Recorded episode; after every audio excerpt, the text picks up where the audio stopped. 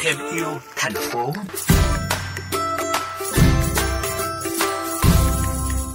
Quý vị thân mến, rơm rạ được xem là phế phẩm sau những vụ sản xuất lúa của nông dân đồng bằng sông Cửu Long.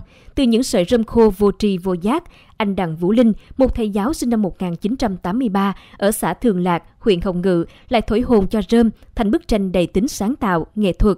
Và sau đây mời quý vị cùng đến với phần chia sẻ từ anh Đặng Vũ Linh trong tiểu mục Thêm yêu thành phố ngày hôm nay.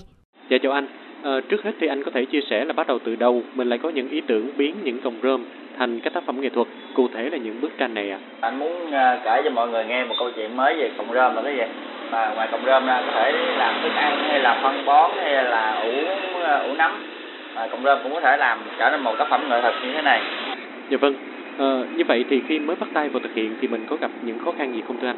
Lần đầu tiên làm trên rơm còn có ý tưởng rồi nhưng mà khi mà đem rơm về về thì thấy thấy nó hơi hơi, hơi nản tại vì thì tất cả con rơm chỉ là một đống bụi nhồi thôi lúc đó mình không biết xử lý như thế nào mình không biết chọn lựa màu sắc ra làm sao nhìn vô mình không biết làm như thế nào ra một tác phẩm nhưng mà cuối cùng giống như kiểu mà nghe đam mê động lực đó cuối cùng tìm tìm tòi tìm mọi cách để làm sao cho cọng rơm thành tác phẩm những cọng rơm là những vật vô tri vô giác thì mình đã làm cách nào để thổi hồn vào những tác phẩm này ạ? À? lựa màu à, sắc cho tác phẩm để lựa như thế nào để làm sao cho cái sản phẩm mình nó trở nên sinh động hơn. Cái cọng rơm thường thấy cái thường có ba màu chính.